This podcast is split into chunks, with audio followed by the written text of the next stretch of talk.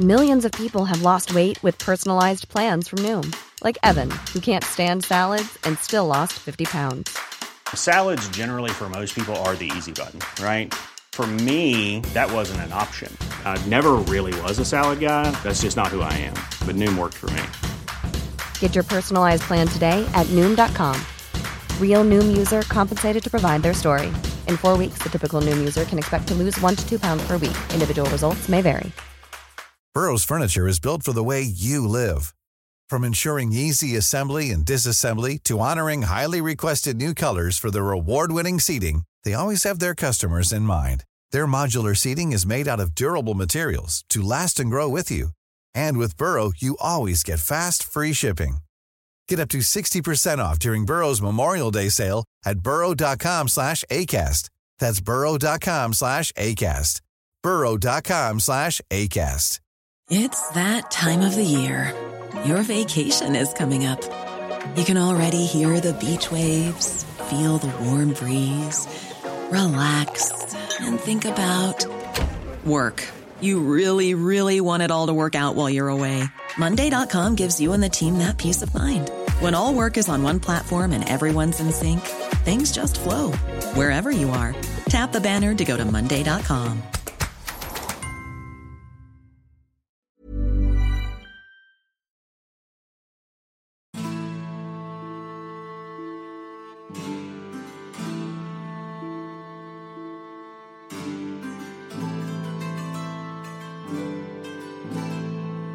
سلام من مسعود فهیمی هستم و اینجا پادکست معجونه. معجون یه گوشیدنی خوشمزه است با طعم تاریخ. پادکستیه که من تو هر قسمتش یه روایت تاریخی رو برای شما تعریف می‌کنم. سعی دارم به روایت ها دید علمی داشته باشم. تاریخ و تلفیقی و عجین شده با موضوعات مختلف براتون تعریف کنم. این اپیزود تیر ماه 1401 منتشر میشه.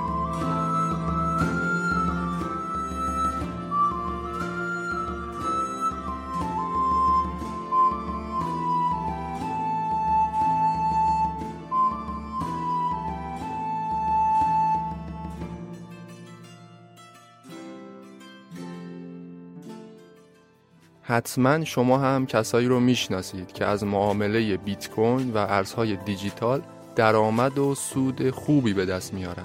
شاید شما هم برای ورود به این دنیای پرسود فکر می‌کنین اما به نظرتون پیچیده میاد یا نگران ایمنی روش درآمدزاییش هستید. اگه همچین دقدقه هایی دارید یا بین صرافی های ارز دیجیتال نمی‌دونید کدوم رو باید انتخاب کنید من براتون یه پیشنهاد دارم والکس w a l e x.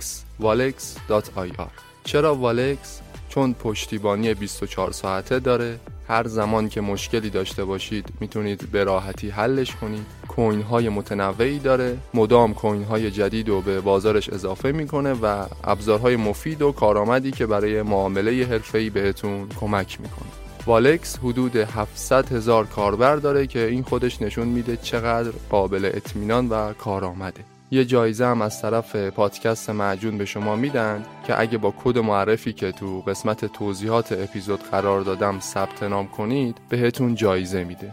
ورود به دنیای بیرمز و سودمند با والکس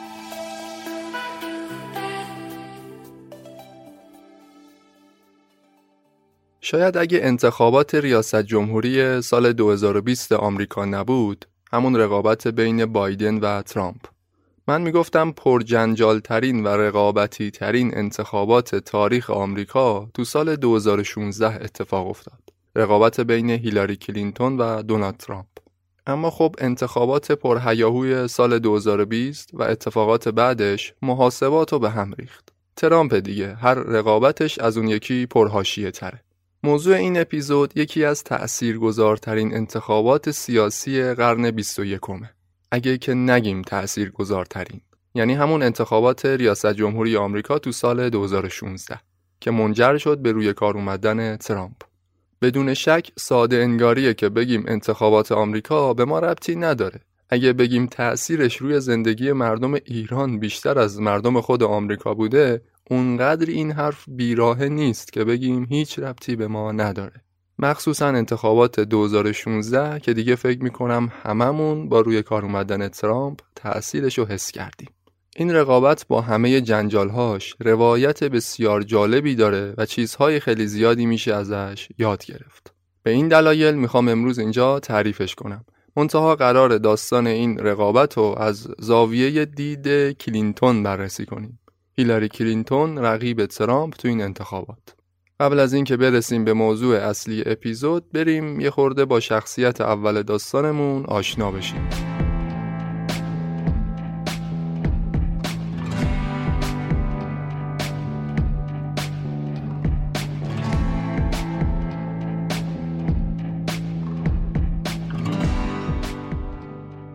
خانم هیلاری دایان رادام کلینتون در شیکاگو متولد شد. اکتبر 1947 توی خانواده اصیل سفید پوست.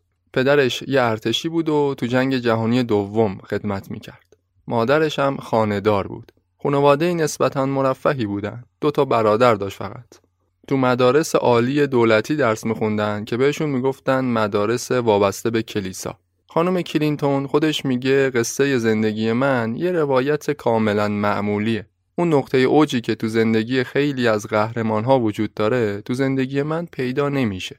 البته میگه نمیشه زنی رو پیدا کرد که وارد عالم سیاست شده باشه اما داستانی برای تعریف کردن نداشته باشه. به عنوان ادامه تحصیل رفت تو کالج ولزلی ثبت نام کرد. رشته علوم سیاسی. از علایقش هم همین بود. اسکیت و شنا و وقت گذروندن تو کتابخونه‌های مختلف هم ازش لذت می برد. اون اوایل بیشتر مجذوب جمهوری شده بود. حزب جمهوری خواه آمریکا. اما بعد یه مدت سلایقش تغییر کرد. یوجین مکارتی سیاستمدار حزب دموکرات یک کمپین ضد جنگ را انداخته بود اون زمان علیه نیکسون. نیکسون رئیس جمهور آمریکا تو اواخر دهه 60. هیلاری هم به همین کمپین مکارتی ملحق شد و از اون به بعد دیگه گرایش سیاسیش رفت سمت حزب دموکرات. شاید بشه بگیم اولین فعالیت سیاسی هیلاری همین بوده. بعدش تو آزمون ورودی دانشگاه هاروارد قبول شد. رشته حقوق. شد دانشجوی حقوق تو دانشکده حقوق هاروارد. البته بعد یه مدتی به دلایلی مجبور شد منتقل بشه به دانشگاه یل تو همون رشته حقوق. چه سالی؟ 1968. هیلاری کلینتون رو از همون اول جوونیش به عنوان یه چهره میشناختن که همیشه دنبال حقوق زنان بود. حقوق زنان همون حقوق بشره و حقوق بشر همون حقوق زنان. این جمله معروفیه که هیلاری تو موقعیت های مختلف بارها تکرارش کرد. اما هیلاری میگه من زمانی به دنیا اومدم که همه چیز تو حوزه زنان تغییر کرده بود و خیلی چیزام داشت تغییر می‌کرد. زنها دیگه حق رأی داشتن و خیلی از مسائل تبعیض جنسیتی که قبلا وجود داشت دیگه خبری نبود ازش. میگه مردم فکر می‌کنن جنبش برابری حقوق زنان مربوط به گذشته است. الان دیگه وجود نداره اما اشتباه می‌کنن. این جنبش هنوزم در حال رخ دادنه و هنوزم مثل سابق دارای ضرورته. بعد شروع می‌کنه معضلاتی رو که به خاطر زن بودنش تو حوزه تحصیل و کارش باهاش مواجه شده اینا رو تعریف می‌کنه. میگه مثلا وقتی می‌خواست تو آزمون ورودی دانشگاه هاروارد شرکت کنه یکی از رقباش که پسر بود بهش می‌گفت تو اینجا دنبال چی هستی؟ چرا نمیری شوهر کنی؟ تو ممکنه باعث بشی من اینجا تو این رقابت شکست بخورم.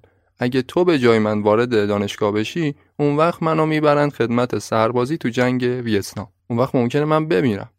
هیلاری وارد دانشگاه هاروارد شد اما دقیقا به خاطر همین مسائل جنسیتی مجبور شد منتقل بشه به دانشگاه یل. اونجا 235 دانشجوی حقوق داشت که فقط 27 نفرشون خانم بودن. بعد تو همون دانشگاه با بیل کلینتون آشنا شد. بیل کلینتون هم دانشجوی حقوق بود تو همون دانشگاه یل.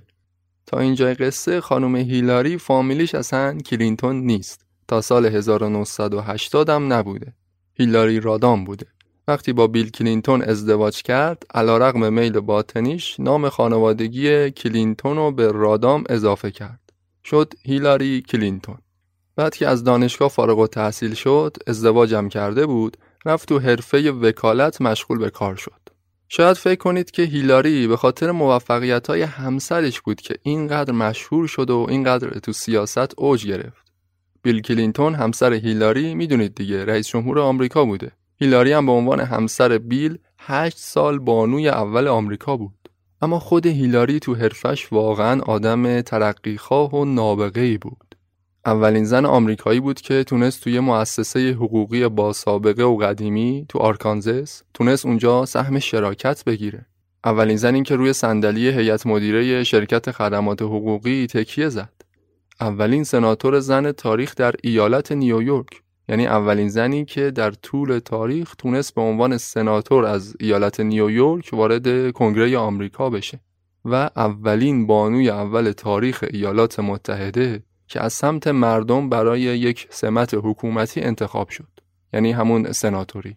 هیلاری یه مدتی رو هم سناتور بود هم بانوی اول آمریکا. قبل از هیلاری هم زنهای زیادی بودند که بانوی اول آمریکا بودند. یعنی تو موقعیت هیلاری قرار داشتند شوهراشون رئیس جمهوران آمریکا بودند. اما هیچ کدوم موفق نشدند به این درجاتی که هیلاری بهشون رسید برسند و مهمتر از همه این عناوین این بود. هیلاری اولین زنی بود که در تاریخ آمریکا موفق شد به عنوان نماینده یکی از دو حزب اصلی وارد کارزار انتخابات ریاست جمهوری بشه. قبل از اون و حتی تا امروز هیچ زنی رئیس جمهور آمریکا نشده که هیچ حتی کاندیدای انتخابات ریاست جمهوری هم نشده از طرف حزب جمهوری یا دموکرات. اما هیلاری کلینتون برای اولین بار در تاریخ در یک قدمی ریاست جمهوری آمریکا قرار گرفت. وقتی که بیل کلینتون فرماندار آرکانزس شد، نام هیلاری کلینتون هم سر زبون افتاد. کلا خانواده کلینتون ها از اون خانواده های سرشناس و اصیل و ثروتمند بودن تو آمریکا. از جمله کسایی که تو سیاست و حوزه های مختلف اقتصاد تأثیر و نفوذ زیادی داشتند و دارند. حتی یه تئوری توطعه وجود داشت که می‌گفتند دو تا خانواده هستند که اینا آمریکا رو میچرخونن. یکی خانواده کلینتون ها و یکی هم خانواده بوش. این تئوری از اواخر دهه 90 و سال 2000 به بعد دیگه خیلی معروفتر هم شده بود. سر زبونا افتاد. هیلاری کلینتون هم به عنوان عضوی از این خانواده تو کارهای اداره ایالت مدام به همسرش کمک می‌کرد. جاهای مختلف وقتی سخنرانی داشت کنارش می ایستاد و اینجوری نشون می‌داد که هوای همسرشو داره دیگه کم کم به عنوان یه سیاستمدار دموکرات داشت خودشو به مردم معرفی می‌کرد وقتی هم که بیل کلینتون رئیس جمهور آمریکا شد یعنی سال 1993 هیلاری علاوه بر اینکه بانوی اول آمریکا بود سمت‌های مهمی رو هم در اختیار داشت مثلا ژانویه 93 از طرف رئیس جمهور منصوب شد به عنوان رئیس کارگروه اصلاحات مراقبت سلامت. اون زمان هیلاری یه طرح پرجنجالی رو به مجلس سنا ارائه داد. یه طرح بهداشتی بود معروف به طرح هیلاری کر. البته مخالفانش این اسم روش گذاشته بودند که مسخرش کنند. هیلاری کر نتونست تو مجلس سنا رأی کافی رو به دست بیاره و شکست خورد. اما نقطه آغازی شد که بعدها سیاستمدارای حزب دموکرات سیاستهای حوزه مراقبت سلامت رو پیش گرفتند. خلاصه اواخر دوره ریاست جمهوری کلینتون فرا رسید. هیلاری رفت برای سناتوری تو ایالت نیویورک اقدام کرد. اون زمان شهرت و محبوبیت نسبتا خوبی داشت. یک بانوی اول کاملا متفاوت بود. افتخارش فقط این نبود که شوهرش رئیس جمهور آمریکاست. نشون داده بود که خودش هم کارشو خوب بلده و می‌تونه یه سیاستمدار موفق بشه. خلاصه زد و با اینکه کارنامه سیاسی خیلی خاصی هم نداشت برنده انتخابات کنگره شد. تونست به عنوان اولین سناتور زن ایالت نیویورک رقیب جمهوری خواهش رو شکست بده و وارد مجلس سنا بشه. و همچنین اولین بانوی اول آمریکا که از سمت مردم به عنوان یه سیاستمدار انتخاب شد.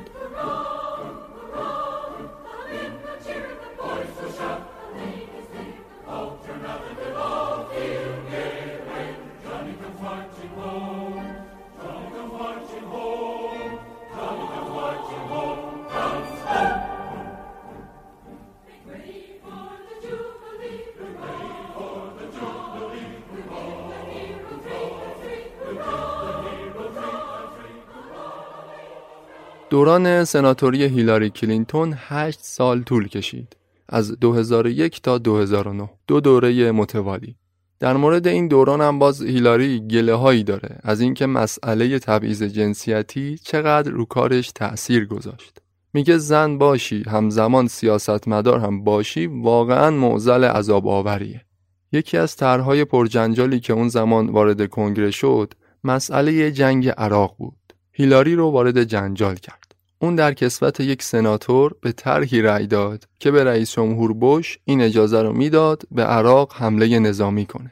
یعنی هیلاری در سنا موافق حمله به عراق بود. تو اپیزود دهم ده مفصل توضیح دادم. گفتم جنگ عراق یکی از مسائل پرمناقشه و بحث برانگیز سیاست آمریکا بود. و مهمتر این که بعد از جنگ افتضاحاتی به بار اومد که اونایی که از قبل مخالف حمله به عراق بودن مدام به کسایی که نظر مثبت داشتن سرزنش می‌کردن. یک جنگ رسانه‌ای راه انداختن علیهشون. حالا هیلاری هم اسمش تو لیست موافقان حمله به عراق بود. جزء معدود سیاستمداران دموکرات که با حمله به عراق مخالفتی نکرد. خلاصه حمله صورت گرفت و خیلی یا به هیلاری توپیدن که چرا همچین کاری کرده. اما هیلاری این مسئله رو کاملا جنسیتی می‌دونه. میگه خیلی از سیاستمدارای دموکرات دیگه هم بودن مثل جان کری و جو بایدن. اونام هزار جور تصمیم نادرست گرفتن. تو سنا همه جور رأی دادن که بعدش پشیمون شدن. چرا علیه اونا همچین جوی راه نیفتاد؟ چرا فکر می‌کنن اگه یه نفر زن باشه یا مرد باشه این موضوع می‌تونه رو درست بودن یا غلط بودن تصمیمش تأثیر بذاره؟ میگه شما یه نگاهی به تاریخ بنداز. از نظر تاریخی هیچ قانونی رو زنها ننوشتن. هیچ ارتش و ناوگان دریایی رو زنها هدایت نکردند ما زنها همیشه پشت جایگاه سخنرانی قرار داریم. این مردها هستند که مردم رو دور هم جمع می‌کنن و کشور رو متحد می‌کنن. ما زنها همیشه در سایه اونا قرار داریم. آیا واقعا ما اینقدر ناتوانیم؟ معلومه که نه. تو نیمه دوم قرن بیستم فقط تعداد انگوش شماری از خانوم ها تونستن تو صحنه سیاست سخنرانی کنند که اونام اغلب مثل شخصیت جان دارک تو وضعیت ناامید کننده ای بودن می‌خواستن اعدامش کنند. گذشته از همه این مسائل تو همین صحنه سیاست آمریکا مردهایی بودند که همردیف من اما به مراتب کمتر از من شناخته شدن کمتر از من زیر ذره بین بودند و کمتر عمل کردشون بررسی شده. کمتر از من مصاحبه کردن و کمتر ازشون عکس گرفته شده. واقعا چه مورد خاصی در مورد من وجود داره؟ مثلا همین یه قضیه ساده رو در نظر بگیرید. مسئله گریه کردن. سیاستمدارای بزرگ آمریکا بارها تو موقعیت‌های مختلف احساساتی شدن و اشک ریختن. مثلا ریگان، جورج بوش پدر، جورج بوش پسر، باراک اوباما همه اینا تو لحظات احساسی چند قدر اشک ریختن. انسانن دیگه. آدم بعضی وقتها احساساتی میشه و گریه می‌کنه. اما گریه کردنشون هیچ وقت تیتر اول خبرها نشد. ولی کافیه یه سیاستمدار خانوم گریه کنه. اون وقت بارها به خاطر احساسی بودنش شماتت میشه. مثال بارزش پت شرودر. نماینده ایالت کلورادو تو مجلس نمایندگان آمریکا تو دهه 80 یه آدم بسیار با استعداد می‌خواست برای انتخابات ریاست جمهوری کاندید بشه اما به دلایلی منصرف شد. یه کنفرانس مطبوعاتی ترتیب داد که این تصمیمش رو رسما اعلام کنه. موقع صحبت تو این کنفرانس یکم احساساتی شد و سه ثانیه گریه کرد. امروز وقتی اسم پت شروده رو تو گوگل می نویسید اولین پیشنهادش اینه گریه کردن پت شرودر. آیا این آدم به جز اون سه ثانیه گریه کار دیگه ای تو عمرش انجام نداده بود؟ سالها از اون ماجرا میگذره اما پت همچنان نامه هایی داره دریافت می‌کنه پر از نفرت و تهدید.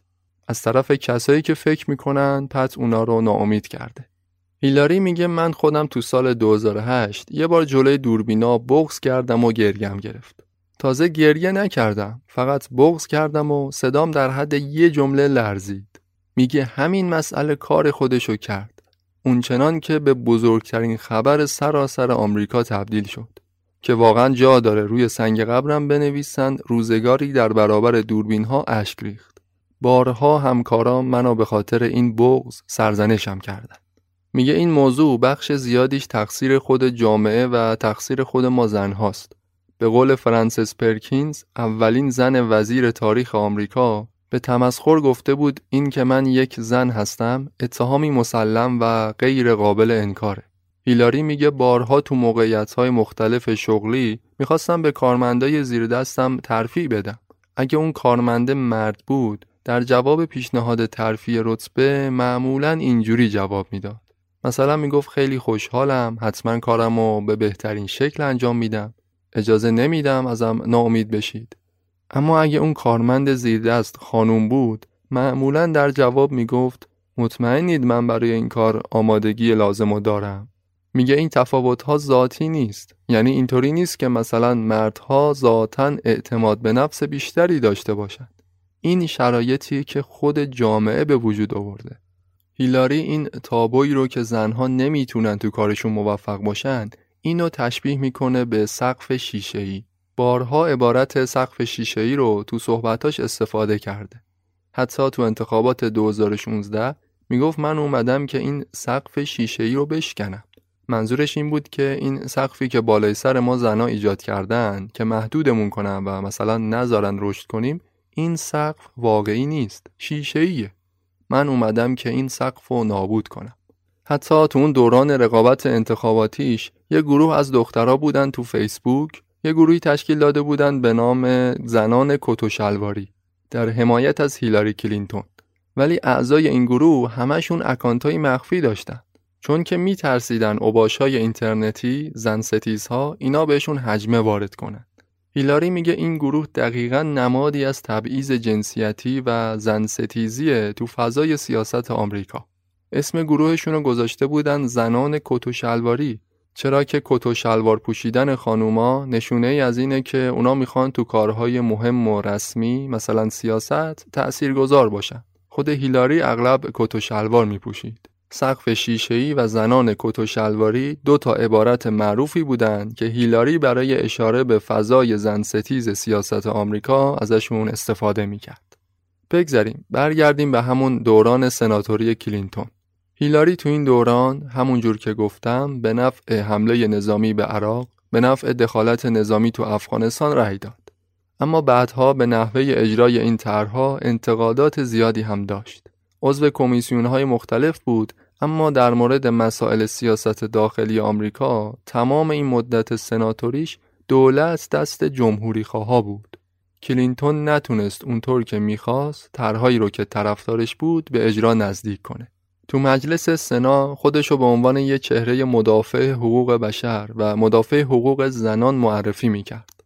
یه چهره سیاسی باثبات و پرتوان بین سیاستمداران حزب دموکرات از خودش نشون داد. کتاب پرفروشی هم تو این سالها نوشت. کتاب تاریخ زنده که وقایع هشت سال ریاست جمهوری بیل کلینتون رو توش مفصل توضیح داده. این کتاب تو هفته اول انتشارش رکوردشکنی کرد. به عنوان پرفروشترین اثر غیر داستانی فقط تو هفته اول و تو ماه اولم بیش از یک میلیون نسخه ازش فروش رفت.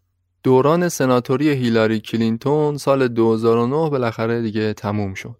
بعد از اون هیلاری تلاش کرد وارد کارزار انتخابات ریاست جمهوری بشه. اون دیگه حالا یکی از سیاستمداران تراز اول حزب دموکرات بود و می‌تونست به عنوان نماینده این حزب تو انتخابات ریاست جمهوری شرکت کنه. این کارم کرد اما تو انتخابات مقدماتی درون حزبی رقابت رو به باراک اوباما باخت. وقتی اوباما رئیس جمهور شد با هیلاری رابطه گرم و نزدیکی داشت. با اینکه رقیب سنتیش بود اما به عنوان همحزبی خیلی بهش اعتماد داشت و می‌خواست از تواناییهاش یه جوری تو کابینش استفاده کنه. اینطور شد که هیلاری کلینتون رو به عنوان وزیر امور خارجه منصوب کرد. به مدت چهار سال. از 2009 تا 2013. هیلاری 62 ساله حالا وزیر خارجه آمریکا بود. بالاترین مقامی که در طول حیات سیاسیش بهش دست پیدا کرد. Our founders embraced the enduring truth that we are stronger together. We have to decide whether we will all work together so we can all rise together. We have the most dynamic and diverse people in the world. We have the most tolerant and generous young people we've ever had. We have the most powerful military, the most innovative entrepreneurs, the most enduring values freedom and equality, justice and opportunity, we should be so proud that those words are associated with us. I have to tell you اتفاقات دوران وزارت کلینتون اون موقعی که وزیر خارجه بود خودش دریایی از مطالبه که میشه یه اپیزود رو بهش اختصاص داد اینجا چون مورد بحث ما نیست ازش رد میشیم تا برسیم به موضوع اصلیمون. ولی تمام جریانات این دوره چهار ساله رو از زبون خود هیلاری می‌تونید تو کتابی که میگم معرفی می‌کنم اونجا مطالعه کنید. کتاب انتخاب های سخت یا گزینه های سخت یه کتاب دیگه نوشته ی هیلاری کلینتونه. تو این کتاب خاطرات دوران تصدیش به عنوان وزیر خارجه رو مفصل توضیح داده. مسئولیتش تو کابینه اوباما به شدت اونو از لحاظ سیاسی پخته کرد. تو این چهار سال 112 کشور دنیا رو بهشون سفر کرد. کسی بود که در مورد سیاست خارجی دولت اوباما بیشترین تأثیرگذاری رو داشت. برای تعقیب و دستگیری اسامه بن لادن نابودی بقایای القاعده مسئولیت مهمی گردنش بود. کسی که در مورد دخالت نظامی آمریکا تو سوریه تأثیر زیادی داشت. بازسازی منطقه منحتن بعد از حادثه 11 سپتامبر تلاش های زیادی براش انجام داد و کسی که تلاش کرد مذاکره با ایران رو آغاز کنه تا به قول خودش یک رقابت تسلیحات هسته‌ای تو منطقه خاورمیانه آغاز نشه پای همه این اقدامات مهم اسم هیلاری کلینتون نوشته شده بود. اون دیگه حالا شاید یکی نه بلکه تأثیرگذارترین سیاستمدار زن آمریکا بود. بعد از اتمام دوره چهار ساله وزارت خارجه یه مدتی رو از صحنه سیاست فاصله گرفت. تو دوره دوم دولت اوباما دیگه وزیر خارجه نبود. وقتی که مسند وزارت رو تو سال 2012 ترک می کرد به نقل بعضی از نظرسنجی ها محبوب ترین وزیر خارجه آمریکا بود. نظرسنجی وال استریت جورنال نشون می‌داد مقبولیت 69 درصدی داره.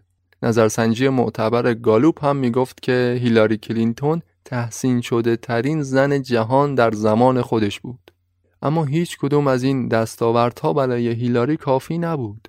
اون سالها به ریاست جمهوری فکر می‌کرد. سال 2008 هم یه بار برای این کار اقدام کرده بود اما انتخابات مقدماتی رو نتونست برنده بشه. سال 2016 اما دیگه شرایط فرق می‌کرد. اون دیگه حالا به عنوان یه سیاستمدار خیلی پخته تر شده بود و شانس بیشتری داشت برای پیروزی تو انتخابات. آوریل 2015 یه ویدیو از خودش منتشر کرد و کاندیداتوری خودش رو تو انتخابات ریاست جمهوری آینده رسما اعلام کرد. به قول خودش این آغاز یک ماجرای تقریبا 600 روزه‌ای بود که هیچ روزش یه روز عادی نبود. ده ماه بعد یعنی هفتم ژوئن 2016 بالاخره اون لحظه باشکوه تو تاریخ آمریکا رقم خورد. یعنی کلینتون تونست تو انتخابات مقدماتی رقیبش برنی سندرز رو شکست بده. خبری منتشر شد مبنی بر اینکه هیلاری کلینتون نامزد احتمالی حزب دموکرات تو انتخابات ریاست جمهوری آینده است. هیلاری خودش میگه این خبر اونقدر برام ناباورانه بود که برای اینکه باورم بشه مجبور شدم دو بار این خبر رو بخونم. میگه تو اون لحظه داشتم به تمام اون کسایی فکر می‌کردم که تلاش و زحمت زیادی کشیدن تا امروز کسی مثل من بتونه کاندید انتخابات ریاست جمهوری بشه. زنان زیادی در تاریخ برای رسیدن به این هدف کارهای بزرگی انجام دادند. از راهپیمایی و تظاهرات و اعتصاب گرفته تا زندان رفتن و تحمل انواع خشونت ها. از 68 نفر زنی که تو سال 1848 اعلامیه احساسات رو امضا کردن فقط یه نفرشون زنده موند و تونست تو سال 1919 ببینه که متمم قانون اساسی تصویب شده. همون متممی که به زنان اجازه حق رأی می‌داد. 72 سال قبل از تصویب این قانون یک اعلامیه تاریخی منتشر شده بود به نام اعلامیه احساسات. تو این اعلامیه زنان آمریکایی خواستار حق رأی شده بودند. حالا موفقیت هیلاری ادامه همین مسیر بود. کسی که به قول خودش اومده بود تا همون سقف شیشه معروف و نابود کنه. خلاصه از همون سال 2015 فعالیت انتخاباتی خودش رو آغاز کرد. ستاد انتخاباتیش رو انداخت و از همون اول سعی می کرد از مشورت های اوباما و همسرش غافل نشه. چند نفر از متخصصین تو حوزه سنجش افکار عمومی رو به توصیه اوباما تو ستادش استخدام کرد و چند تا مهندس دیتا هم از سیلیکون ولی حتی از مدیرعامل گوگل هم مشاوره می گرفت. اینطوری فعالیت گسترده انتخاباتیشو تو سراسر ایالتهای آمریکا گسترش داد. بسیار فعالتر، پرهزینه تر و گسترده تر از اون چیزی که اوباما تو سال 2012 انجام داده بود. تعداد افراد داوطلبی که تو ستاد هیلاری مشغول به فعالیت شدن پنجاه هزار نفر بیشتر از تعدادی بود که چهار سال قبل تو ستاد اوباما بودن. بیشتر از سه میلیون نفر اهدا کننده کمک های مالی داشت که میانگین پرداختیشون کمتر از 100 دلار بود. هیلاری میگه این پرحادثه ترین انتخاباتی بود که من در تمام عمرم دیدم. هیچ روزی یه روز عادی نبود و رسانه ها بیش از حالتهای دیگه فعالیت داشتن. اما میگه من به همراه افراد ستادمون سعی کردیم این رقابت طولانی رو وارد زندگی روزمرهمون کنیم. جوری که بتونیم ازش لذت ببریم. در طول این رقابت طولانی میگه من و تیمم تقریبا داشتیم مثل یه خونواده کنار هم زندگی می‌کردیم. تو این مدت بعضی از اعضای این خونواده بزرگ از دنیا رفتن، کوچولوهای عزیزی به دنیا اومدن بعضیا نامزد کردن و حتی بعضیام طلاق گرفتن. کار تیمی تو ستاد ما تو این خانواده بزرگ حرف نداشت واقعا. هر روز این رقابت پر بود از اتفاقات مختلف. گرد همایی ها، مصاحبه ها، دیدارهای مردمی، سر زدن به اماکن عمومی، تنظیم متن سخنرانی، بررسی دیتاهایی که از ستادهای مختلف می اومد، از ایالتهای دیگه می اومد، سفر هوایی به نقاط مختلف آمریکا و حوادث دیگه. سفرهای هواییشون اونقدر زیاد و پشت سر هم بود که یه هواپیمای بوینگ و مخصوص همین کار در تمام مدت کرایه داشتن. موقع سفر داخل هواپیما کارهای مختلف رو انجام می‌دادن. ایمیلا رو بررسی می‌کردن، جواب پیغاما رو می‌دادن. چون وقتی نداشتن غذا بخورن، غذاشون رو همونجا داخل هواپیما معمولا میخوردن. یه تیم آرایشگری مخصوص همیشه همراهشون بود که قبل از هر دیدار یه دستی به سر و صورت هیلاری بکشن. چون دیگه وقتی برای رفتن به آرایشگاه وجود نداشت. هیلاری معمولا کت و شلوار مشکی می پوشید با یه بلوز ساده رنگی. میگه هر روزمون اونقدر پرمشغله بود که هر آدمی از پا میافتاد و دیگه جونی برای ادامه دادن براش نمیموند. اما ما اونقدر پر انرژی و پر انگیزه بودیم وقتی که شور و هیجان طرفدارانمونم می‌دیدیم حتی تو ساعات پایانی روز انرژی باور نکردنی برامون باقی میموند. یادمون نره که کلینتون 69 سالش بود اون زمان. اگه برنده انتخابات می‌شد مسنترین رئیس جمهور تاریخ آمریکا لقب می گرفت.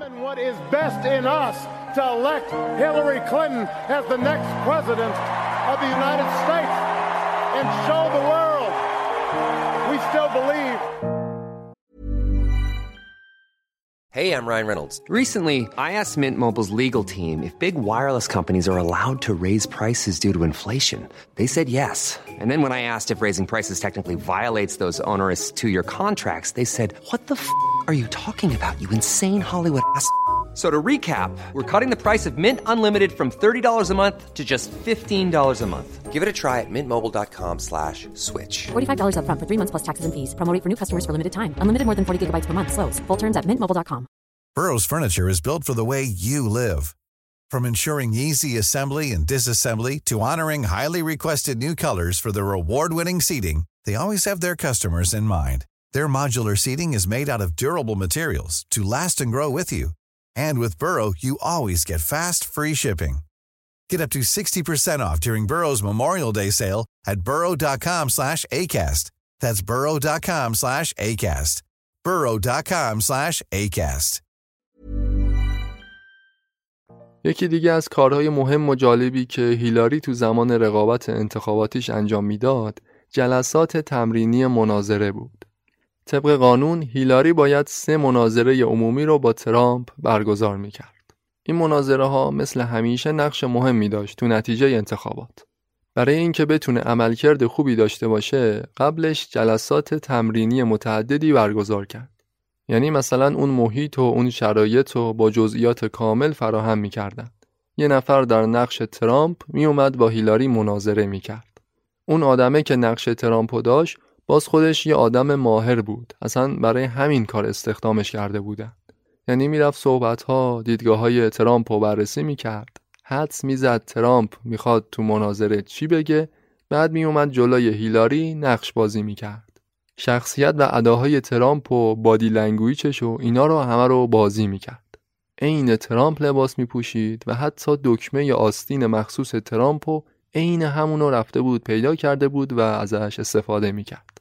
هیلاری میگه خیلی از حرفای ترامپ تو مناظره ها اصلا براش تازگی نداشت چون بسیاری از مواضعش رو تو جلسات تمرینی بارها شنیده بود و می‌دونست چه جوابی باید بهشون بده حتی رفتار زن ستیزانش میگه برام چیز جدیدی نبود اونقدر این رفتارها رو تو موقعیتهای مختلف از مردهای دیگه دیده بودم که شخصیت ترامپ برام چیز عجیب و ترسناکی نبود.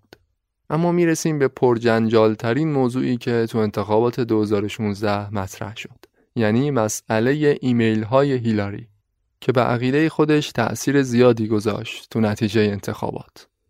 احتمالا به گوش شمام رسید که ماجرای ایمیل های لو رفته خانم هیلاری خیلی جنجالی شد.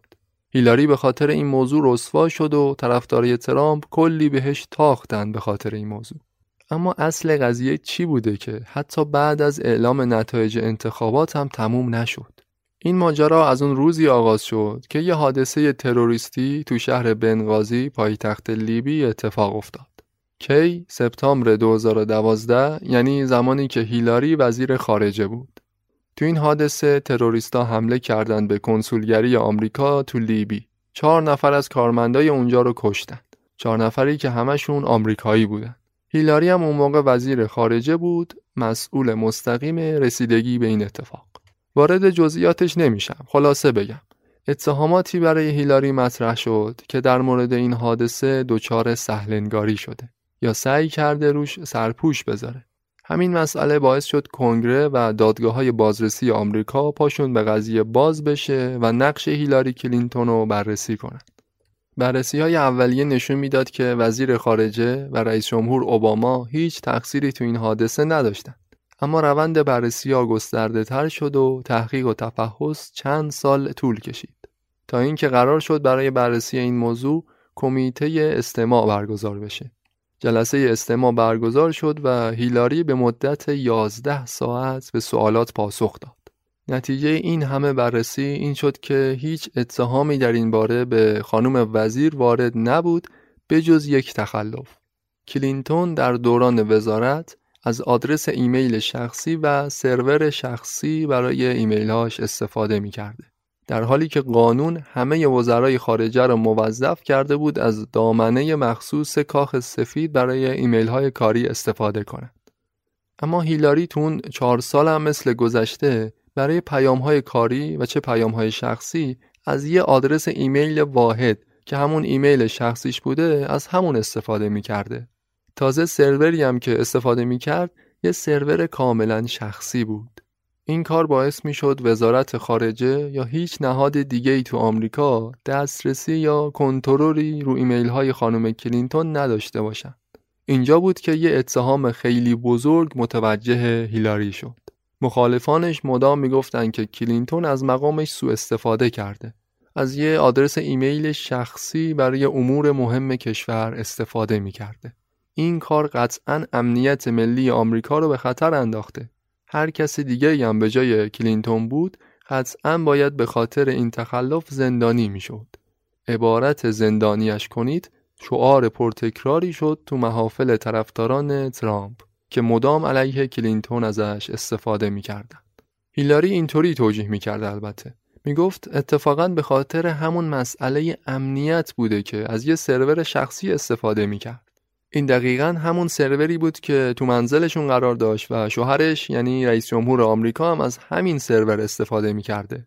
می‌گفت هکرهای روسی بارها سرور وزارت خارجه و حتی حزب دموکرات رو هک کرده بودند و من به خاطر امنیت بیشتر به خاطر جلوگیری از سرقت اطلاعات از یه سرور شخصی استفاده کردم.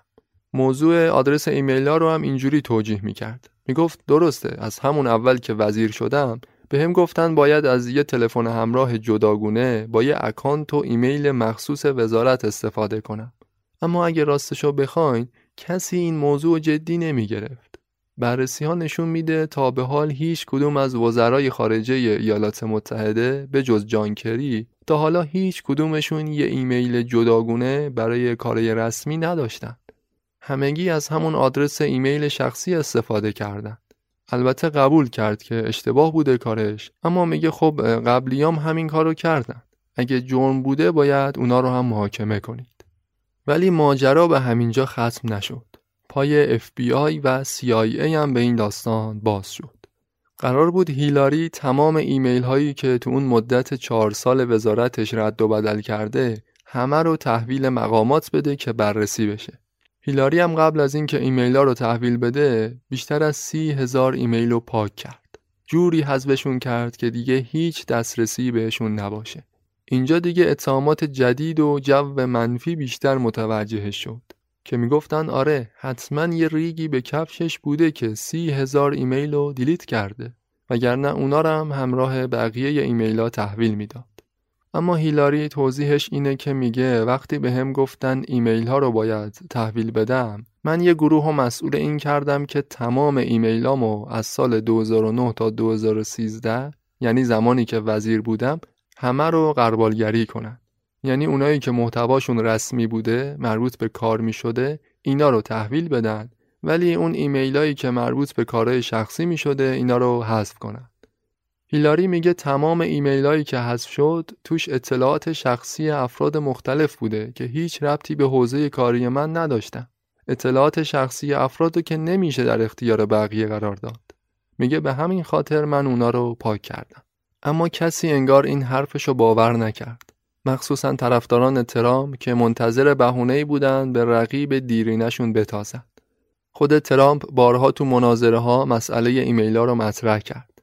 هیلاری ازش خواسته بود ترامپ هم مثل نامزدای انتخاباتی چهل سال گذشته که همشون اظهارنامه مالیاتیشون رو منتشر کرده بودن ترامپ هم بیاد این کار رو انجام بده اما ترامپ می‌گفت هر وقت اون سی هزار ایمیل رو منتشر کردی منم اظهارنامه مالیاتیمو منتشر می‌کنم خلاصه یه جو منفی گسترده علیهش راه افتاد به خاطر همین مسئله ایمیل ها تا جایی که موضوع ایمیل های هیلاری خبر سال 2016 شد روزنامه نیویورک تایمز تو همون موقع تو همون بحبوحه تو صفحه اولش یه مقاله جنجالی بر ضد هیلاری منتشر کرد.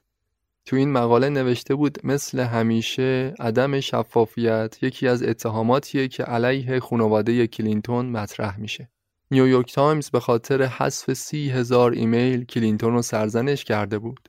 هیلاری هم دو روز بعد تمام ایمیلایی رو که تحویل مقامات داده بود برای عموم مردم منتشر کرد. تا اینجوری مثلا به همه ثابت کنه تو اون چهار سال هیچ جرمی مرتکب نشده بوده. خودش میگه همین مسئله ایمیل خیلی رو باختش تأثیر گذاشت تو هر گفتگو و مصاحبه شرکت می‌کرد به جای اینکه راجع به مسائل مهم کشور برنامه های آیندهش راجع به اینا ازش بپرسن مسئله ایمیل ها رو میکشوندن وسط موضوعی که هیلاری به خاطرش بارها تو انتخابات ضربه خورد و حتی تا بعد از اعلام نتایج رأیگیری هم تمومی نداشت. میگه چند ده سال دیگه که امروزمون تاریخ بشه اگه بچه های آمریکایی از معلمشون بپرسن پرتکرارترین موضوعی که تو انتخابات ریاست جمهوری تحت پوشش خبری قرار گرفت چی بوده؟ می‌خواین چی جواب بدین؟ تغییرات اقلیمی، مسئله خدمات درمانی، مسائل سیاست خارجی؟ نه هیچ کدوم. ایمیل های هیلاری پرتکرارترین موضوع رسانه ها بود. مزهک واقعا. همه اینا به کنار خود هیلاری میگه چطور در مورد آدرس یه ایمیل همه نگران امنیت ملی کشور شدن اما در مورد کارنامه ترامپ کسی نگران نشد یکی از کم سوادترین و ناآگاهترین رئیس جمهوران تاریخ آمریکا در مورد کم سوادی ترامپ چند تا مثال می‌زنه میگه احتمالا اون در مورد سیاست خارجی هیچ اطلاعاتی نداشته. تو دوران ریاست جمهوریش رفته بود با رئیس جمهور چین ملاقات کنه. ده دقیقه راجع به مسئله کره شمالی با هم صحبت کردن. بعدش ترامپ گفته بود هیچ وقت فکر نمی کردم مسئله کره شمالی اینقدر موضوع پیچیده ای باشه. یا مثلا ترامپ یه جای دیگه گفته بود حجم کارهای مربوط به ریاست جمهوری خیلی بیشتر از کارهای دیگه است که من در طول عمرم انجام دادم.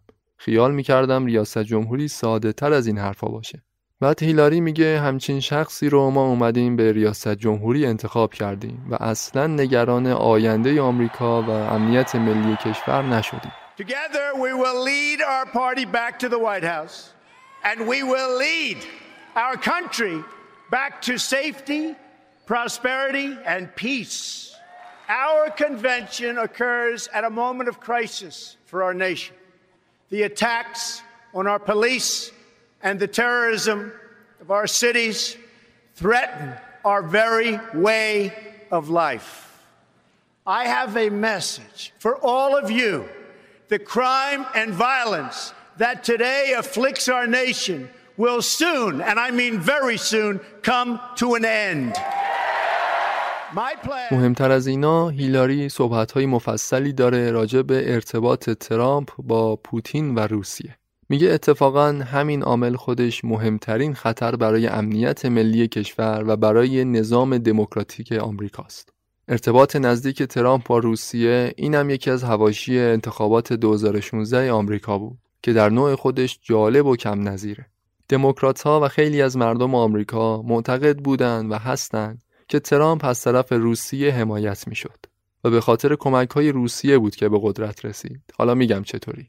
هیلاری میگه تو قرن 19 هم و قبلتر از اون جنگ بین ملت ها از دو حالت خارج نبود. یا روی زمین بود یا روی دریا. تو قرن بیستم جنگ به آسمون هم کشیده شد.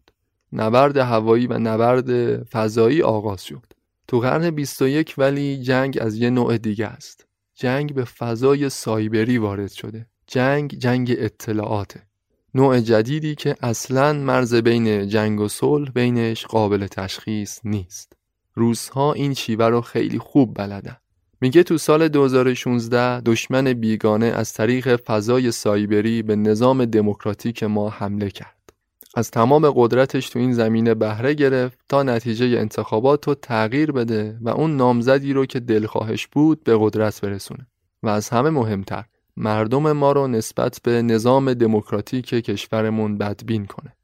هیلاری از زمانی که وزیر خارجه بود به وضوح می‌دید که روزها تو حوزه جنگ روانی، جنگ اطلاعاتی و سرقت اطلاعات هر روز قابلیت بیشتری پیدا می‌کنه و توان دفاعی آمریکا تو این زمینه در مقابلش خیلی اندک بوده. روزها از دو عنصر شبکه های اجتماعی و منتشر کردن اطلاعات به صورت راهبردی از اینا به خوبی استفاده می‌کردند که اطلاعات رو تبدیل کنند به سلاح. چند تا مثال میاره. مثلا میگه تو اوایل سال 2014 روزهای فایل صوتی رو تو یوتیوب و توییتر منتشر کردند و مدعی شدن که این فایل مربوط میشه به گفتگوی دو نفر از دیپلمات‌های بلندپایه ایالات متحده. تو این فایل صوتی آمریکایی‌ها خیلی با خشم و با توهین نسبت به اروپایی‌ها صحبت می‌کردند. روسیه هم برای همین فایل منتشر کرده بود که روابط بین آمریکا و اروپا رو خدشه‌دار کنه. مورد دیگهش سایت ویکیلیکسه یه سایتی که اسناد به سرقت رفته رو از جاهای مختلف دنیا منتشر می‌کنه. ویکیلیکس بارها اطلاعات به سرقت رفته از آمریکا رو رو سایتش منتشر کرد. مثلا 22 ژانویه همون سال انتخابات حدود 20 هزار ایمیل هک شده دفتر حزب دموکرات رو تو سایتش منتشر کرد. هکرهای روسی تو سالهای منتهی به انتخابات بارها اطلاعات محرمانه سیاستمدارای آمریکایی رو حک می‌کردند. خبرنگارا، دانشمندا، افراد مهم و سرشناس و همه رو اطلاعاتشون رو سرقت می‌کردند و تو مواقع حساس اینا رو به مرور منتشر می‌کردند به صورت راهبردی البته اگه انتشارش به ضررشون تموم نمی‌شد. هیلاری میگه پر واضح بود. پوتین و روسیه با این قابلیت جدیدشون می‌خواستن انتخابات 2016 آمریکا رو هم به نفع خودشون تغییر بدن. مخصوصا این که پوتین رئیس جمهور روسیه نسبت به هیلاری کلینتون کینه شخصی داشت. کینه و عداوت شخصی پوتین برمیگرده به همون دوران وزارت کلینتون. که مدام هیلاری زیر گوش اوباما می‌خوند پوتین خطر بزرگی برای آمریکاست. اون مدام دولت رو برای فشارهای بیشتر روی روسیه ترغیب می‌کرد. کرملین هم از این موضوع کاملا آگاه بود. پوتین می‌دونست تو کاخ سفید یه نفر هست که از همه بیشتر نسبت به روسیه نفرت داره و اونم خانم وزیر هیلاری کلینتونه. داستان این نفرت تو سال 2011 بیشتر هم شد. زمانی که تو مسکو علیه پوتین تجمعات اعتراضی تشکیل داده بودند، هیلاری هم برای معترضها پیام میفرستاد. پوتین مثل همیشه اعتراضات رو سرکوب کرد اما مدعی شد واشنگتن بوده که این حرکت اعتراضی مردم و هدایت و سازماندهی می‌کرده. به طور خاص خانم کلینتون رو مقصر می‌دونست. می‌گفت هیلاری با حرفاش به اونا علامت می‌داده. کلینتون در مورد پوتین صحبت های زیادی داره. میگه پوتین دقیقا شبیه همون آدماییه که رو صندلی مترو موقع نشستن پاهاشون رو بیش از حد باز می‌ذارن که فضای نشستن بقیه رو هم اشغال کنن. یه شخص قلدر و گردن کلفت که تصوراتمون ازش تصورات غلطیه و مدام اونو دست کم گرفتیم. این پوتین وقتی دید تو سال 2016 دشمن دیرینش یعنی هیلاری کلینتون به میدون اومده از همه توانش استفاده کرد تا نتیجه انتخابات و علیه هیلاری تغییر بده. اتفاقا اون طرف می‌دونم برای پوتین خیلی خوب بود. دونالد ترامپ رفیق دیرینه پوتین و روسیه محسوب می‌شد. نامزدی که بسیار گزینه بهتری بود نسبت به هیلاری. تو صحبتهای انتخاباتیش هم ثابت کرده بود می‌تونه روسیه رو به اهدافش نزدیکتر کنه. مثلا ترامپ گفته بود در صورت ریاست جمهوری احتمالا حاکمیت روسیه رو تو شبه جزیره کریمه میپذیره. یا اینکه تو صحبتاش مدام از پوتین تعریف و تمجید می‌کرد و می‌گفت که به پوتین برای رهبری کشور نمره A میده. مهمتر از اینا برنامه های ترامپ برای آینده کشور نشون می‌داد احتمالا شکاف بین آمریکا و اروپا رو بیشتر می‌کنه. مثلا تو سال 1987 گفته بود جهان داره از ایالات متحده سوء استفاده می‌کنه. آمریکا باید دست از حمایت متحدانش برداره. در حالی که در نقطه مقابل مدام می‌گفت که در صدد این هستش که با روسیه روابط نزدیکی برقرار کنه. اون به طور خاص رهبران سیاسی آمریکا و بریتانیا رو مورد شماتت قرار می‌داد. حتی به ناتو و اتحادیه اروپا هم حسابی تاخته بود. همه این مسائل نشون می‌داد ترامپ در سیاست خارجی همون چیزیه که روسیه می‌خواد.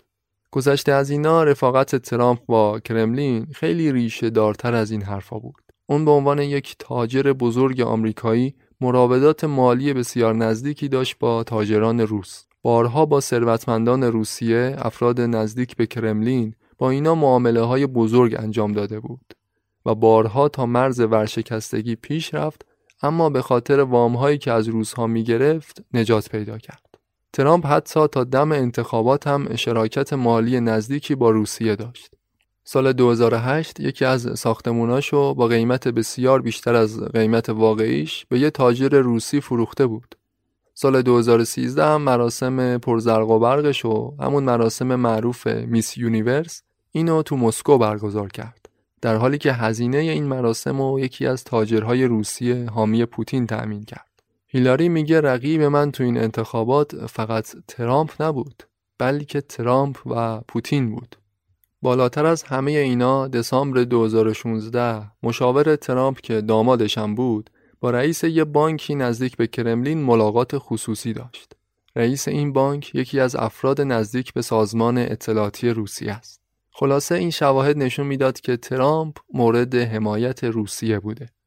پوتین و روسیه در طول رقابت انتخابات با روش های مختلفش کمک کردند که رئیس جمهور بشه. از حک گسترده دموکرات ها گرفته تا استفاده از بات های اینترنتی که افکار عمومی رو تو فضای مجازی علیه کلینتون سازماندهی کنند. مثلا یه پژوهشی تو دانشگاه کالیفرنیا نشون می‌داد از سپتامبر تا اکتبر 2016 20 درصد همه توییت های سیاسی تو فضای توییتر کار ربات های اینترنتی بوده. ربات هایی که روسیه اونا رو طراحی و سازماندهی می‌کرد. کار به جایی رسید که رئیس CIA با همتای خودش تو مسکو تماس گرفت و ازش خواست که روسیه از دخالت تو انتخابات آمریکا دست برداره. حتی تو روند رأیگیری هم باز روسیه سعی کرد ایجاد اختلال کنه. سامانه عقص رأی 21 ایالت مورد حمله سایبری قرار گرفت. همه اینا باعث می شد مردم آمریکا نسبت به سیستم عقص رأی، نسبت به دموکراسی موجود تو کشورشون بی اعتماد بشن. هیلاری میگه دقیقا به خاطر همین بیاعتمادی بود که تعداد آراء حزب سوم 5 میلیون بیشتر از انتخابات قبلی بود.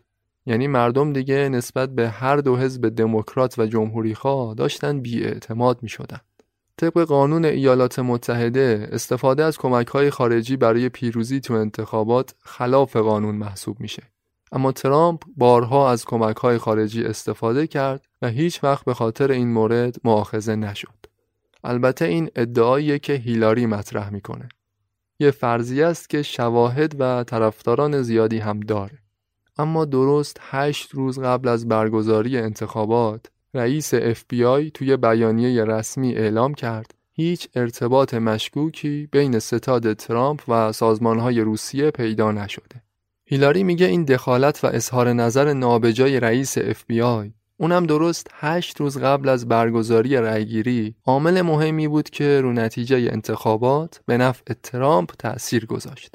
اما هیلاری ارتباط بین روسیه و ترامپ و تأثیر روسیه روی انتخابات رو کاملا تایید می‌کنه. میگه درست تو روزهای منتهی به رأیگیری و تا چند ماه بعدش هم نشونه هایی رخ می‌داد که می‌شد بفهمیم پای روسیه وسطه. مثلا تو همون روز انتخابات جسد یکی از کارمندای کنسولگری روسیه تو نیویورک جسد این آدم رو به طور ناگهانی پیدا کردن. یا مثلا یکی از افسران سابق کاگبه که علیه ترامپ اطلاعات جمع آوری می‌کرد 26 دسامبر جسدش رو تو ماشینش پیدا کردن. فوریه همون سال سفیر روسیه تو سازمان ملل به طور ناگهانی از دنیا رفت. علت مرگش حمله قلبی اعلام شد. روسیه حتی تو انتخابات فرانسه هم اعمال نفوذ کرد. موضوعی که مکرون بارها از اون انتقاد کرده بود. خلاصه این تئوری ها رو مطرح می‌کنه و میگه پوتین سعی کرد با اعمال نفوذ گسترده نتیجه انتخابات رو به نفع خودش تغییر بده. در حالی که تو تاریخ ایالات متحده تا به حال پیش نیومده بود که دشمن خارجی این چنین به ما حمله کنه و ما رو به سخره بگیره اما هیچ عواقبی در پیش نباشه. میگه این خطری بود که ایالات متحده رو تهدید می‌کرد نه ماجرای ایمیل های من. اما متاسفانه ماجرای ایمیل ها به لطف ربات های روسی بیش از اندازه بولد شد و همه اون خطر اصلی که کشور را تهدید می‌کرد نادیده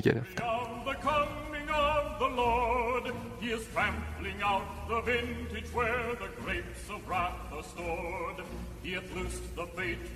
lightning of his terrible swift sword, his truth is marching on.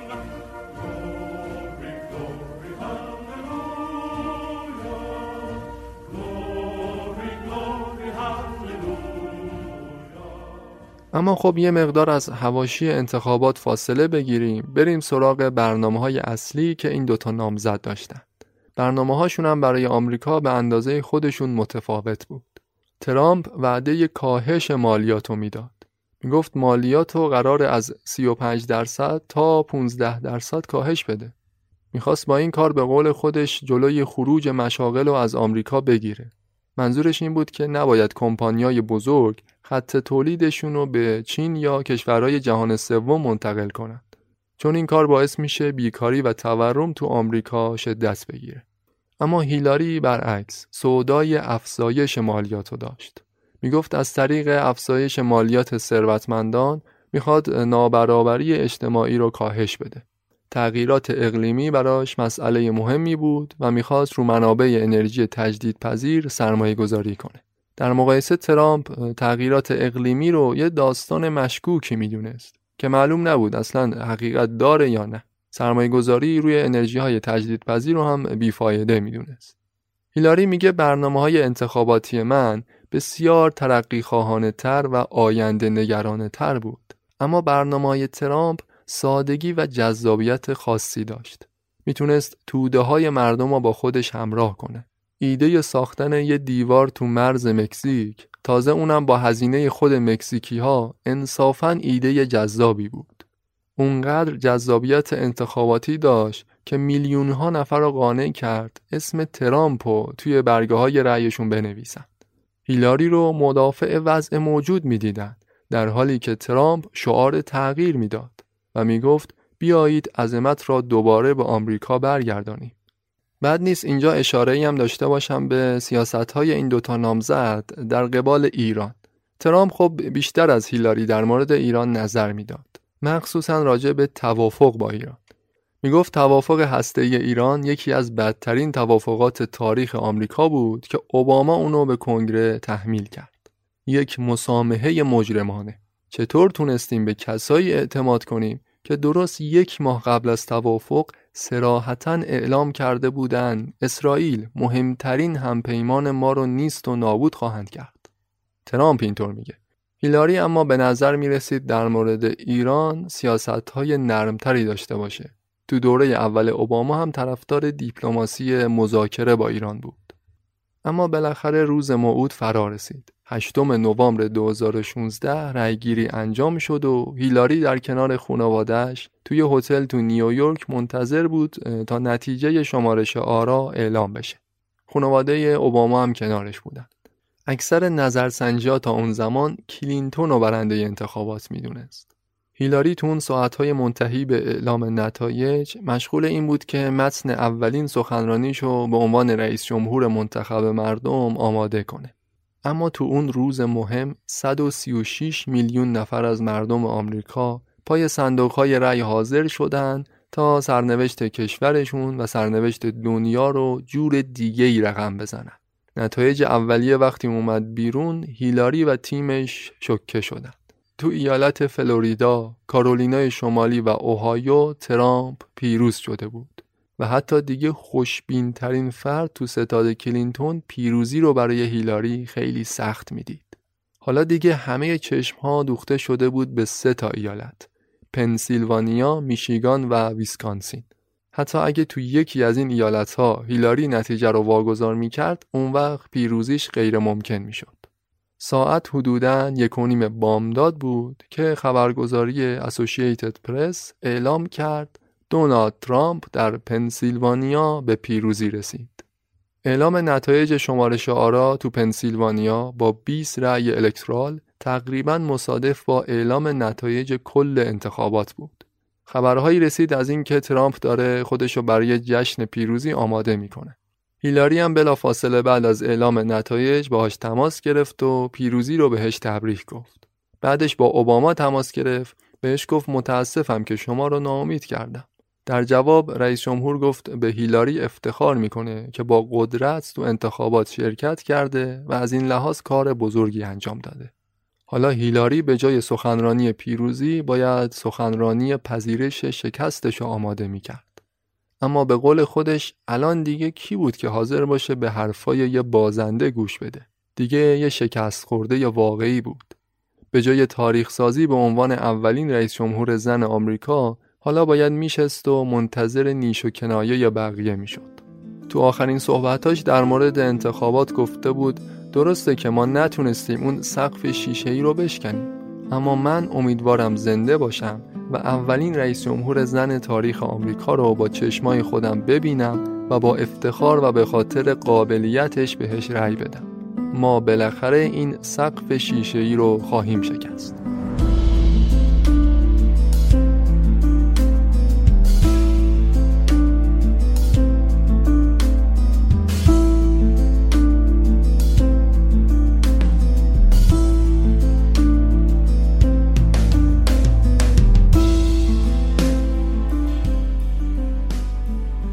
هیلاری کلینتون فقط نتیجه آراء الکترال رو واگذار کرده بود.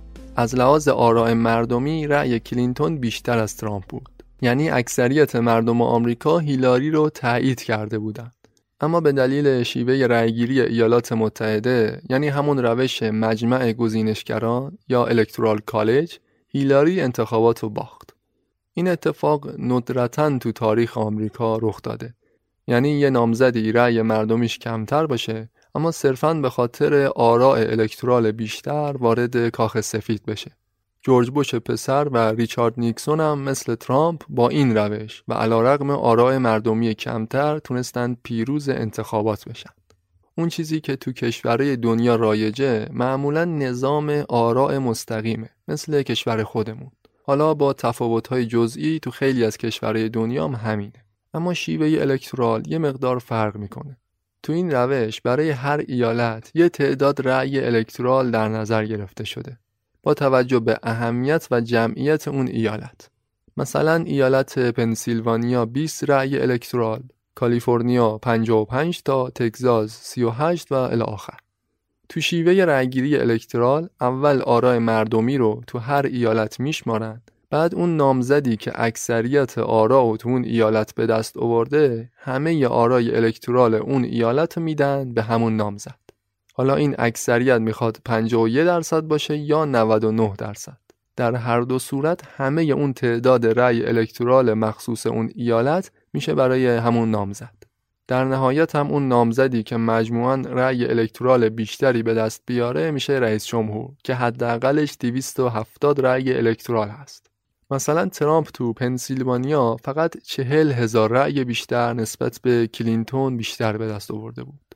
اما به خاطر همین چهل هزار تا اختلاف تمام 20 رأی الکترال پنسیلوانیا رو از آن خودش کرد. البته Electoral College جزئیات و پیچیدگی های دیگه هم داره که اینجا ازش رد میشم حالا چطور میشه که آرای الکترال با آرای مردمی نتیجهش متفاوت میشه؟ مگه نگفتیم تعداد رأی الکترال هر ایالت متناسب با جمعیت همون ایالته؟ پس چطور میشه که اکثریت یه جمعیتی به یه نفر رأی داده باشن اما نتیجه الکترالش برعکس بشه؟ مثل اتفاقی که برای هیلاری افتاد. توضیحش ساده است. یه مثال می‌زنم. این اعداد و ارقامی که میگم تقریبیه. توی ایالت مثلا تگزاس ترامپ با اختلاف رأی یک میلیون بیشتر برنده شده. اختلاف یک میلیون. به خاطر همین یه میلیون بیشتر تمام 38 رأی الکترال تگزاس رو به دست میاره. حالا توی ایالت دیگه مثلا نیویورک هیلاری این بار با اختلاف رأی تقریبا دو میلیون بیشتر برنده میشه. اینجا هیلاری دو میلیون بیشتر رأی آورده ولی فقط 29 رأی الکترال می‌گیره. اونجا به خاطر یه میلیون کمتر باخته 38 رأی از دست داده. اما اینجا با دو میلیون بیشتر فقط 29 رأی به دست آورده. همین یعنی آرای مردمش بیشتر شده ولی به اندازه کافی آرای الکترال به دست نیاورده. این اتفاق تو دو سه تا ایالت نزدیک به همه دیگه هم اتفاق بیفته یعنی با اختلاف ناچیز ببازه اما با اختلاف بالا ببره در نهایت نتیجه میشه این که آرای مردمیش بیشتر باشه اما آرای الکترالش کمتر. امیدوارم که توضیح رو متوجه شده باشید. شیوه مجمع گزینشگران علاوه بر مزایایی که داره ایرادهای زیادی هم بهش وارده. هیلاری خودش یکی از منتقدین این شیوه است. ایراد مهمش اینه که یه تعداد رأی ناچیز می‌تونه نتیجه انتخابات رو تغییر بده. مثلا تو همین سال 2016 اگه تو ایالت پنسیلوانیا ترامپ فقط چهل هزار رأی کمتری می آورد بازنده این ایالت می‌شد و نتیجه انتخابات به نفع هیلاری تغییر می‌کرد. این عدد رو دیگه فرضی نگفتم. اگه چهل هزار رأی تو انتخابات 2016 جابجا می‌شد شخص دیگه ای به ریاست جمهوری می رسید. این ایراد بزرگ روش الکتراله. که ممکنه یه تعداد رأی ناچیز به خاطر هر عامل کوچیکی جابجا بشه و سرنوشت کشور تغییر کنه. اما این سوال پیش میاد که هیلاری کلینتون چرا انتخابات رو باخت؟ در حالی که نظرسنجی ها و پیش ها نشون می‌داد یه سیاستمدار کارکشته باید بتونه خیلی بیشتر از یه بیزینسمن یه کسی که سابقه سیاسی آنچنانی نداره بتونه رأی بیشتری به دست بیاره. نظرات مختلفی هست تو این مورد. مثلا اینکه ترامپ خیلی جذاب و بیمهابا صحبت می‌کرد ظاهرا نشون می‌داد صداقت بیشتری داره یا مثلا همون دلایلی که هیلاری می‌گفت مردم حزب دموکرات و مدافع وضع موجود می‌دیدند در حالی که ترامپ شعار تغییر می‌داد مسئله ایمیلای هیلاری و دخالت نابجای رئیس اف بی آی از نظرش تونست تو این روزهای آخر نتیجه رو تغییر بده. اما به نظرم باید یه مقدار ریشه‌ای تر با این موضوع برخورد کنیم. نه فقط ناکامی هیلاری بلکه باید ببینیم اساسا موانع حضور یک زن در سیاست چیه؟ تو صحنه سیاست آمریکا چه موانعی وجود داره برای خانم ها چرا قدرتمندترین کشور جهان تا به حال نتونسته یک رئیس جمهور زن انتخاب کنه تو این موضوع می‌خوام چند تا نظریه مختلف رو بررسی کنم رفرنس هاشون در انتها بهشون اشاره می‌کنم نظریه اول میگه ایالات متحده از نظر ایجاد رفع موانع برای حضور زنان تو سیاست وضع خوبی نداره تو دنیا. 47 درصد کشورهای دنیا تا به حال حضور حداقل یک زن و در رأس امور سیاسی کشورشون تجربه کردند. بیشتر از 100 تا کشور دنیا برای توانمندسازی سیاسی زنان یه چیزی شبیه به نظام سهمی اومدن ایجاد کردن. مثلا درصد مشخصی از کرسی های مجلس رو اختصاص میدن به سیاستمداران خانوم در حالی که تو آمریکا همچین سیستمی اصلا وجود نداره این نظریه میگه زنان تو نظام ریاستی نسبت به نظامهای پارلمانی همیشه شانس کمتری دارن برای رسیدن به رأس قدرت نظامهای پارلمانی مثل انگلیس که تو اپیزود مارگارت تاچر توضیحش دادم رئیس دستگاه اجرایی کشور رو خود نمایندگان حزب یا همون اعضای پارلمان انتخاب می‌کنن تو چنین سیستمی احتمال این که یک زن شایسته برای نخست وزیری انتخاب بشه خیلی بیشتره نسبت به سیستمی که مردم مستقیما رأی میدن. نویسنده این نظریه زنان سیاستمدار آمریکا رو ناتوان نمی‌دونه یا قدرت سیستم سیاسی آمریکا رو تو پرورش زنان سیاستمدار معیوب نمی‌دونه. اما میگه نظام سیاسی و نظام انتخاباتی کشور جوریه که کار رو برای زنان سخت می‌کنه. مخصوصا مجمع گزینشگران یا الکترال کالج که این باز خودش عامل دیگه که کار رو برای سیاستمداران زن سختتر هم می‌کنه. نظریه بعدی به جنسیت هیلاری اشاره داره. میگه برخلاف این که خیلی ها فکر می‌کردن زن بودن هیلاری باعث میشه یه عامل انگیزشی به وجود بیاد خیلی از زنان آمریکایی صرفا به خاطر زن بودنش بهش رأی بدن دقیقا برعکس این اتفاق افتاد. زنان آمریکایی بر اساس پژوهشی که اسوسییتد پرس اعلام می‌کنه وقتی که موضوعی مثل ریاست جمهوری پیش میاد اتفاقا دیدگاه خیلی مرد سالارانه پیدا می‌کنن. دوست ندارن به هم جنس خودشون رأی بدن احساسشون اینه که هدایت کشور رو باید به یک مرد سپرد هیلاری هم خودش این موضوع رو با عدد و رقم ثابت می‌کنه میگه رئیس جمهور اوباما تو سال 2012 تونست الهام بخش یه خیلی گسترده از سیاه پوستان آمریکا باشه که بهش رأی بدن. برای منم انتظار می‌رفت همین مسئله در مورد زنان اتفاق بیفته. اما تا به حال ثابت نشده که مسئله جنسیت بتونه یه عامل انگیزشی برای رأی دادن خانوم ها باشه. هیلاری طبق آمارها حتی نتونسته بود اکثریت آرا بین زنان سفید پوست رو به دست بیاره. بله در نظرسنجی ها همه اعلام می‌کنن که اگه شرایطش باشه حتما به یه رئیس جمهور زن رأی میدن اما در عمل انگار نمی‌تونن طبق گفته هاشون رفتار کنن اولین نظرسنجی گالوب تو این موضوع تو سال 1937 نشون می‌داد فقط 33 درصد آمریکایی‌ها حاضرن به یه رئیس جمهور زن رأی بدن. این رقم تا سال 2015 رسید به 92 درصد. یعنی 92 درصد آمریکایی‌ها تو سال 2015 گفته بودن اگه شرایطش باشه حاضرن به یه رئیس جمهور زن رأی بدن. در واقع میشه با زبون گفت از زنا بدشون نمیاد و بهشون رأی میدن و هم نگفتن ولی موقع عمل که می‌رسه ناخداگاهشون به کار میفته. زن ستیزی پنهان و تعصبات درونی فعال میشه در نهایت اون کاری رو می‌کنن که خلافش رو قبلا تو نظرسنجی ها اعلام کردن. همه اصرار دارن که جنسیتگرا نیستن اما پای سیاست و انتخاب رئیس جمهور که میاد وسط انگار یه آدم دیگه ای میشن نویسنده این نظریه میگه زن ستیزی پنهان در ناخودآگاه ذهن مردم آمریکا باعث شده اونا تا به حال نتونن یه رئیس جمهور زن رو انتخاب کنن